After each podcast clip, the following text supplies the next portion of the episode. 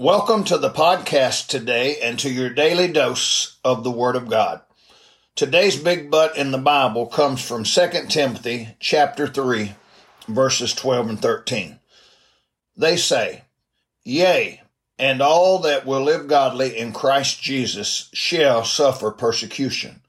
But evil men and seducers shall wax worse and worse, deceiving and being deceived.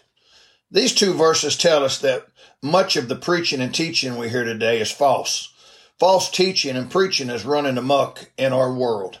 Allow me to say again that the only defense we have against false doctrine is the Word of God. You have the health and wealth prosperity preachers that are getting rich off of selling the gospel to the poor that don't know any better. They are charlatans. Second Peter chapter number two verses one through three says, but there were false prophets also among the people, even as there shall be false teachers among you, who privately shall bring in damnable heresies, even denying the Lord that bought them, and bring upon themselves swift destruction. And many shall follow their pernicious ways, by reason of whom the way of truth shall be evil spoken of.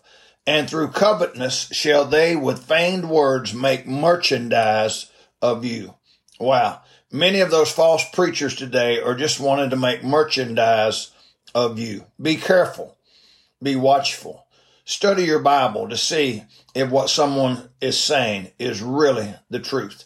They want you to believe that if you're a Christian that you'll never have any problems, you'll never be poor, you'll never be sick, you'll never be in a storm, that you can get anything you want.